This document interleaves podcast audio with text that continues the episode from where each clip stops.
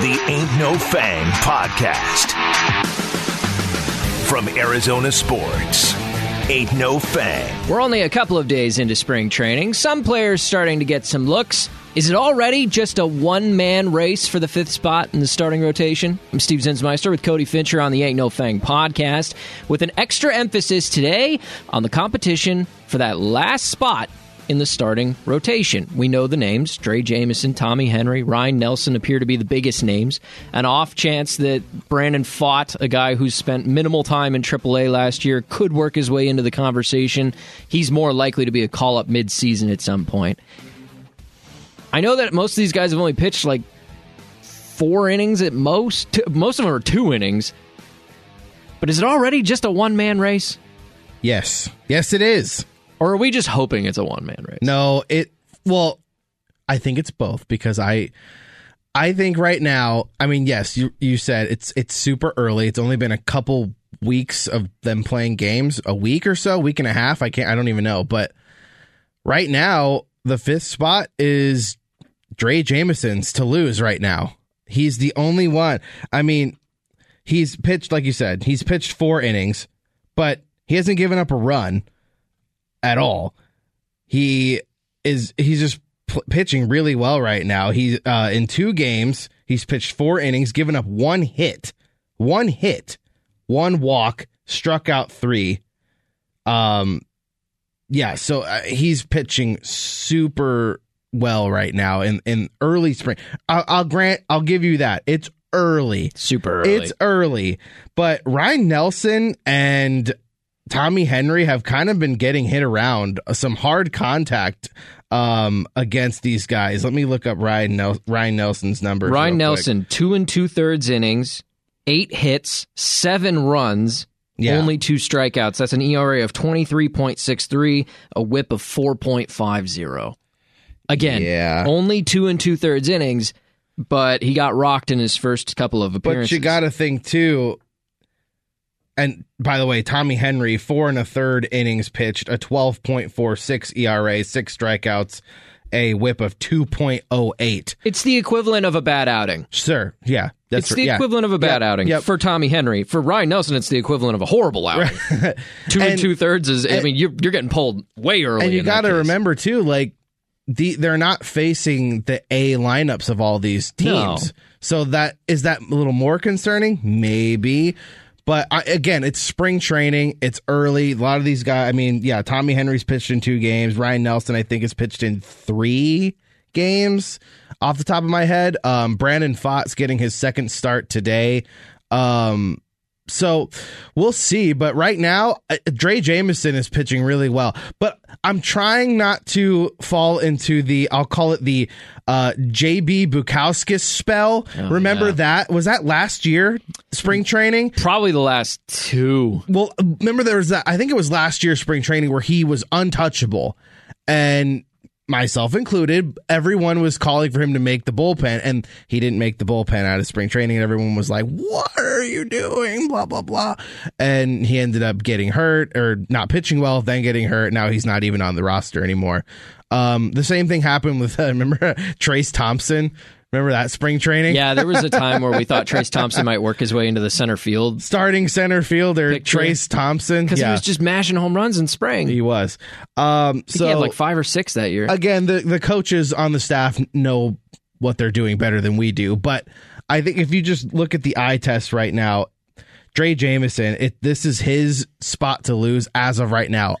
A lot can change between now and the end of end of the month when spring training ends. But right now, I mean, he's got the stuff. We know that. He throws really hard. He he's pretty accurate as well. I mean, he can dot the corners with 99. Well, and we played that soundbite, I think it was last week or maybe the week before, of Torey Lovullo saying that Brent Strom, the pitching coach, asked him in the offseason, we need more power. We need to bring in guys with who throw hard. We Yeah. need power pitching. And they went and did that. Now, now you were never going to get the throws hard elite closer because those don't become Sure. available in free agency. Right. But they got a bunch of guys like Carlos Vargas who throw hard There's and this threw him into the bullpen. If that's the philosophy you want to go with and you want it to bleed over into your starting rotation, then Jameson's the guy. Yeah. There's this kid, by the way, Justin Martinez. out of the bullpen. He was pumping He's throwing like 102.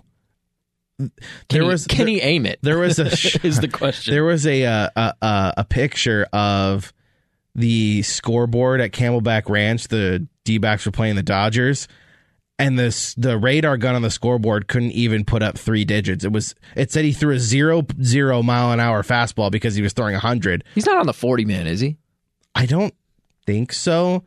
I just saw the the MLB pipeline released the D backs top thirty prospects, and he's now number twenty one.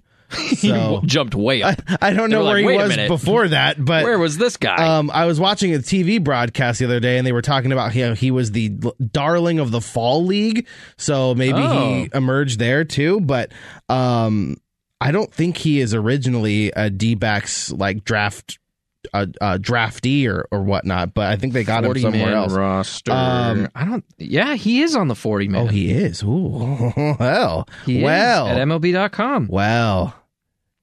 He is on the forty-man roster. It always kills me to see that people were born in this century. Oh, is he a 2000s 2001. kid? Oh, 2001. He was born the year the D-backs won the World Series. Wow. Wow. Isn't that wild? That's crazy.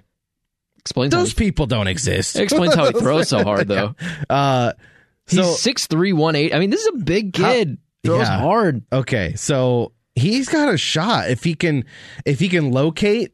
He's got a shot. This bullpen is not good enough It's open for, anyone business, baby. be. Yeah, it's not good enough for anyone to be out of the picture. No. you know what I mean. Um, if he outperforms guys like Vargas, guys like Jeurys Familia, Cole Sulser, uh, even to some degree maybe Kyle Nelson. Even though I like Kyle Nelson a lot we haven't lefty. we haven't seen Kyle Nelson yet pitch. I think he's if been this injured. guy just comes in and lights it up and is throwing 102 for a month, I think Yeah. maybe you give that guy a look. Speaking he doesn't of- have to have a big role. Speaking of the bullpen, uh, we got our first look at Mark Melancon yesterday. and how was that look? Uh, it wasn't good. Oh, it was. It was. He gave up uh, three runs, three runs on six hits in one inning yesterday.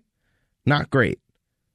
I saw someone tweet his cutter topped out at eighty nine point something miles per hour. Hmm. Where do you throw that guy?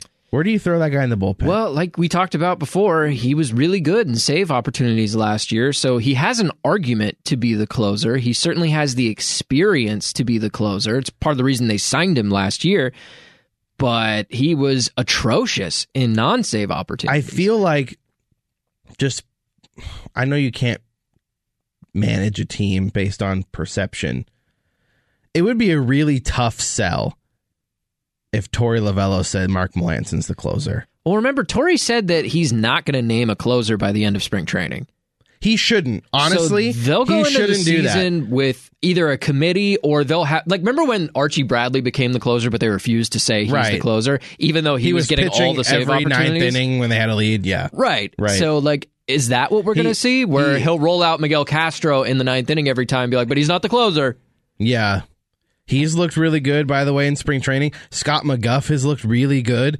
Um, so He those hasn't struck two guys- anybody out. I don't think. McGough, no, he has not. Each Uh, of these guys has thrown like two innings. right. But uh, Castro has. Castro struck out some, and he needs to. Yeah. That's his game, you know. But I don't think McGough has struck anybody out, if I remember right. But that's not a huge concern. That's going to come with time. Um, if that's our conversation circling around the pitching, I think there's a conversation to be had around the hitting too, because uh, with the pitching, and I'll go back to that for just a second. The guys that we've seen the most of, the most innings, are the guys that are fighting for that fifth rotation spot. Tommy Henry has the most innings at four and a third. Right. Drake Jameson has four. Those guys are going to get opportunities, especially early, because they're trying to figure out that part of the roster. And we haven't we haven't even seen Madison Bumgarner or Zach Gallen yet. right. So The equivalent on the offensive side of the ball is how many at bats are people getting. And I think some people might be surprised to see that Pavin Smith, who I think is on the bubble of making the roster on opening day, he has the most at bats, or is tied for the most at bats at least, on this team. I don't know if that's going to surprise some people because you and I have talked about where does he fit, right? As an outfielder, he was a poor defensive outfielder. He really can only play the corners, so he gives no value to you in center field. He's a left-handed hitter, which everybody else in this They outfield already, have does. so many. He's not fast, which all of them are. He's not a power hitter. He's probably good for maybe 10 to 15 home runs at most in a full season of work if he was a full time player. He's a backup first baseman, but you have a first baseman in Christian Walker who not only was third in Major League Baseball in war last year, third, really? third, I did not know that. third Wow. in Major League Baseball in war because of his because of his defense Sure. too. Yeah. And that guy played 160 games. He doesn't miss games. Now, even if he plays 20 less games and plays 140, are you really putting Pavin Smith on the roster to play 20 games as a backup first baseman? Well, and here's the Is he thing. going to DH? Here, here's the here's the problem. Yeah, he's leading at bats in spring training. He's leading in, or he he's not leading in average, but he's close. He's, I think he's Um, at 385, if so- I remember right. But when you uh, when you look at it though, where where does he play? Like you're saying, are they really going to keep Pavin Smith, give him a roster spot to play 20 games? Like you're saying, 20 maybe 25 starts at first base, And let's say they work in another 10 at DH. or and know. maybe one here or there in the outfield, bar you know, an injury or whatever. I guess. Let's just say everyone's healthy. Are they really gonna give Pavin Smith a roster spot when, and you're talking about DH too, when they have Evan Longoria, when they have Lourdes Gurriel Jr., who needs at bats somewhere. Kyle Lewis. Kyle Lewis, we haven't seen him yet in spring. I think he's been dealing with some health issue or injury. I think I saw he's going to debut this week. so Two catchers. yeah. One of them could DH here and there. There's Kelly and Moreno. Um, Ketel Marte's going to need some DH so days if you're going to keep him healthy. I just don't think there is. I don't think there's room for Pavin Smith on the on the on the roster on the 26 man roster because, yeah, it, I don't think they would just keep him to be a backup first baseman and some handful of at bats at DH because Can't see it. because what you're going to do is you're going to DH either Longoria or Gurriel, depend like a left-handed a Against a lefty. So a lefty, you will probably have Gurriel playing left field and Longoria DHing or playing third, depending on where Rojas is at. Kyle Lewis probably works. Kyle. Lewis can DH Now you don't have to go all righties, and but in theory you won't because you have two two thirds of your outfield and for lefty. backup first base, they can just put Gurriel over there or or Longoria or in a pinch. Longoria in a pinch. Exactly. Um. So I, I just I just don't think there's room for Pavin Smith. Can I game theory this out for a second? Because you and I last year at the trade deadline, we wrote a bunch of articles about here are some some possible trades that maybe could happen. Now you and I focus more on what the D-backs were getting in return, but if you go back and look at what we were offering up in those trades, they you know, it's trades from your depth. And they ended up even kind of doing that in Dalton Varsho Sure. uh, getting traded for a catcher and, and Gurriel. But we always talked about their outfield depth. Dominic Canzone, Dominic uh, Dominic Fletcher. Uh, at the time, they had Stone Garrett, who was kind of making an appearance in the major leagues. He's gone now, but Pavin Smith. There's other guys I haven't even listed yet. Uh, uh, Wilderd Patino is in that mix as well. Uh, Kristian Robinson making an appearance at spring training. Druw Jones. Druw Jones. So you have a ton of outfielders, and if Pavin Smith works his way into that conversation, could they be giving him a lot of at bats now in hopes that he impresses another team enough to come and get him? I think that's I think that's a good thought. I think Not that I that's- think you're gonna think get a possibility, but I mean, if he's not, if he doesn't have a spot on your team, you would just be keeping him in case there's an injury, right? Yeah, he would be a AAA holdover. exactly. He'd be. He would be. How many options does he have left? Who is the Who is the pitcher that they always kept uh bringing up and down? Um. Dominic Leone. No. Oh no, uh, Silvino Bracho. Yes, he would be. Silvino Bracho. Uh, yeah, every he- five days he he'd be down be and up. the Silvino Bracho of outfielders, where he would just be coming up for an injury or something like that. And I don't know if they want to do that with Pavin Smith. I mean, I don't know what you would get for Pavin Smith. Um, Not you'd, much, You'd probably get a low level prospect, maybe for Pavin Smith. But could he be in a package where He you're could. you're packaging a handful of prospects? He wouldn't be the best one, but you he, know, so in a handful of prospects deal like that, he would he would be the piece that would be like, okay, he's the he's the closest to being major league ready. That's what he would be. If you are trying to package him with maybe some of your pitching depth in your lower minor leagues, like a Slade Cecconi or a Bryce Jarvis or something like that, maybe uh maybe you get something for that, but I don't know. I I just don't think that they're going to solely keep him on the roster to just be backup first base. That seems like a waste of a roster spot. really when you when you already have guys that can play first base when Christian Walker's not playing first base. Like you said, Christian Walker played a hundred he only missed two games last year. Yeah, He played a 160 durable games. player. And I mean I don't want him doing that again. By the way, but well, I don't think that will. uh, That's very. That's hard to duplicate. Christian Walker is also your really your primary power hitter. There's not a He lot of power in the lineup aside There's from not. him. There's not. Um, if Ketel Marte is healthy for a whole season, he can probably run into 25 home runs. But um, we've seen him do that before. But yeah, Christian Walker, i i- take him out of the lineup. Where are your home runs coming from? I don't know.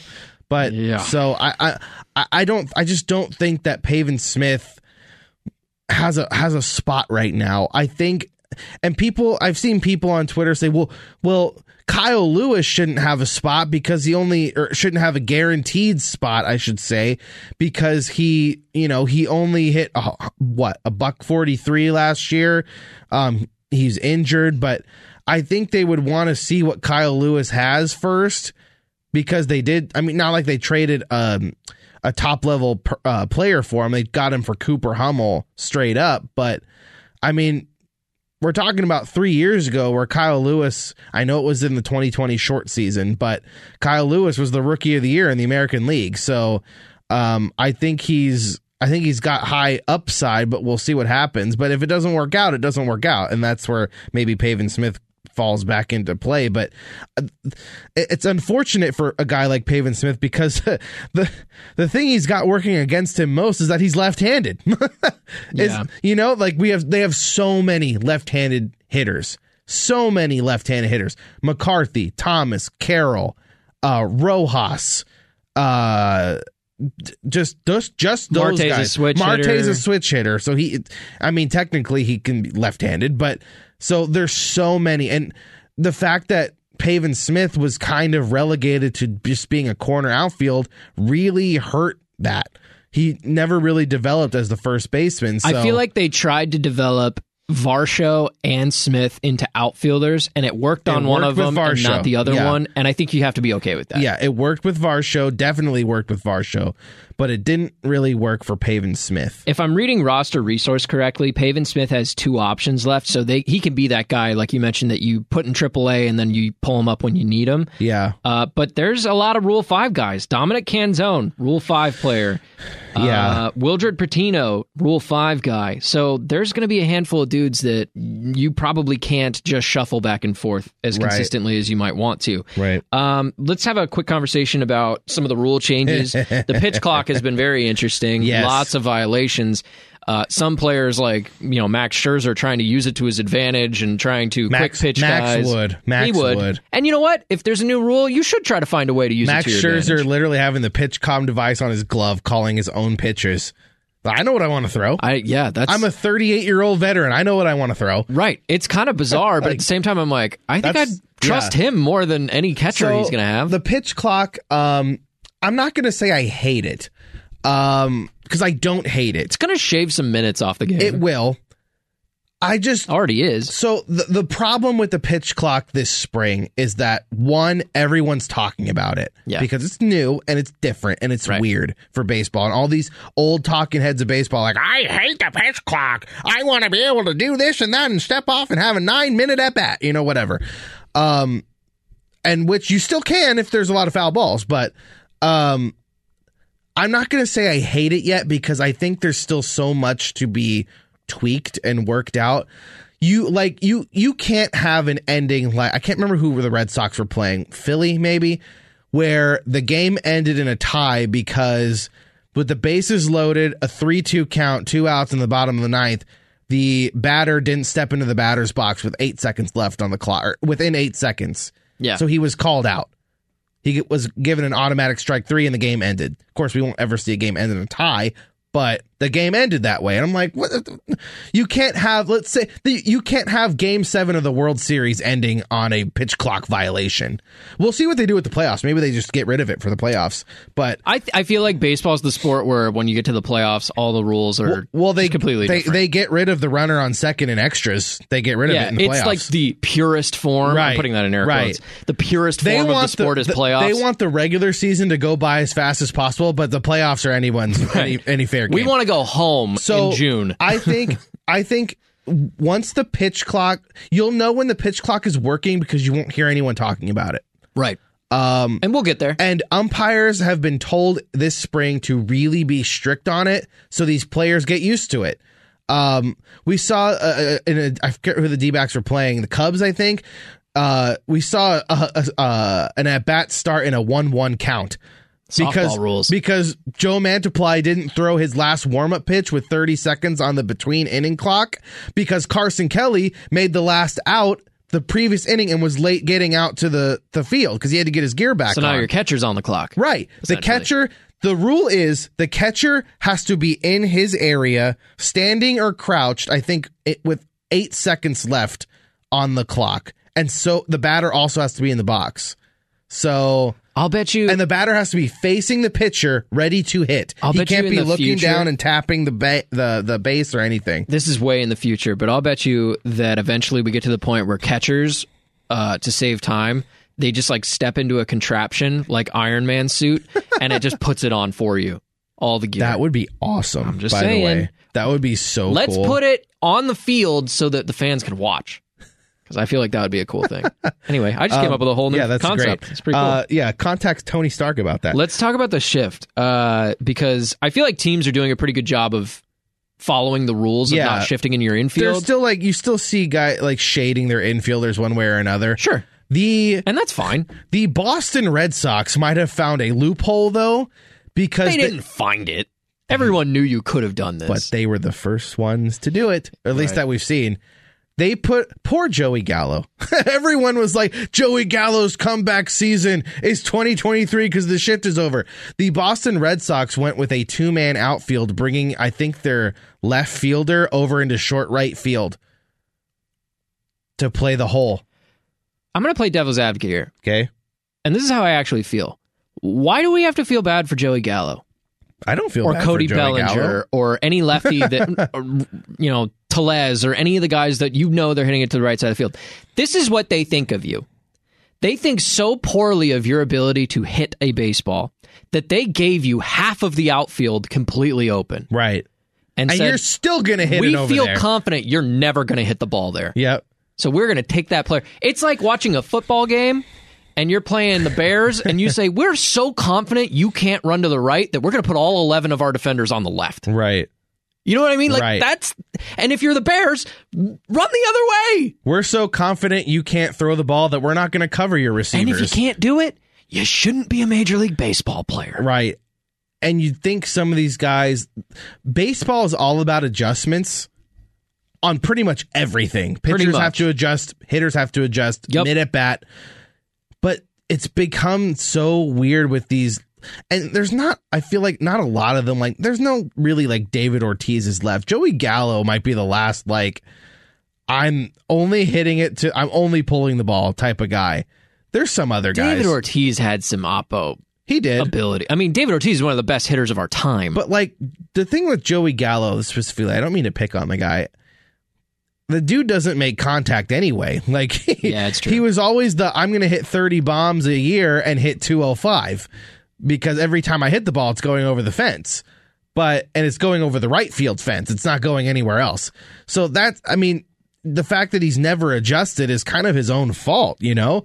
Um uh I think it's good though that they're not shifting infields anymore. Yeah, I'm open fine. to. Uh, listen, I don't want to Hey. sound like the old curmudgeon guy. That's not how I feel. I just feel like if they're going to give you half the outfield and move an outfielder literally to an infield position, you should be able to adjust. And if a team wants to get rid of a whole outfielder and move them over there and it burns them, then tough luck. Sorry. Yeah, that's what you should get. Right. But yeah, I I mean, I hope we don't see like, well, now all your outfielders have to be in the this region, this region, and this region when the at bat starts. And ugh, Did you see it's the one all game- about it's uh, this whole thing. The shift it was always, I think, I, I never had a problem with the shift.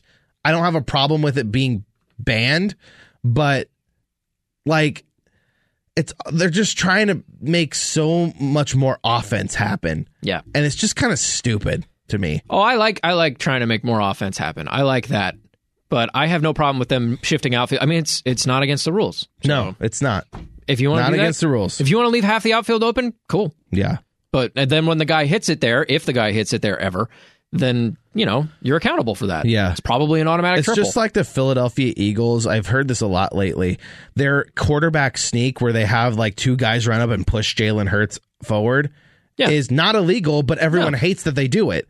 But you can't fault the Eagles because it's not against the rules. no. And how many times in the Super Bowl did they need a yard and they got four? Yeah.